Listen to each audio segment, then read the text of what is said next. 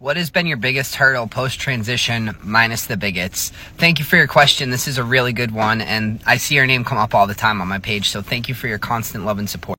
So there's two things that I can think of here. Number one is finding where I belong in society. For me personally, once I found out that transition was possible, it was the only thing that, or, or what mattered the most to me for the longest amount of time once I knew that I could be my whole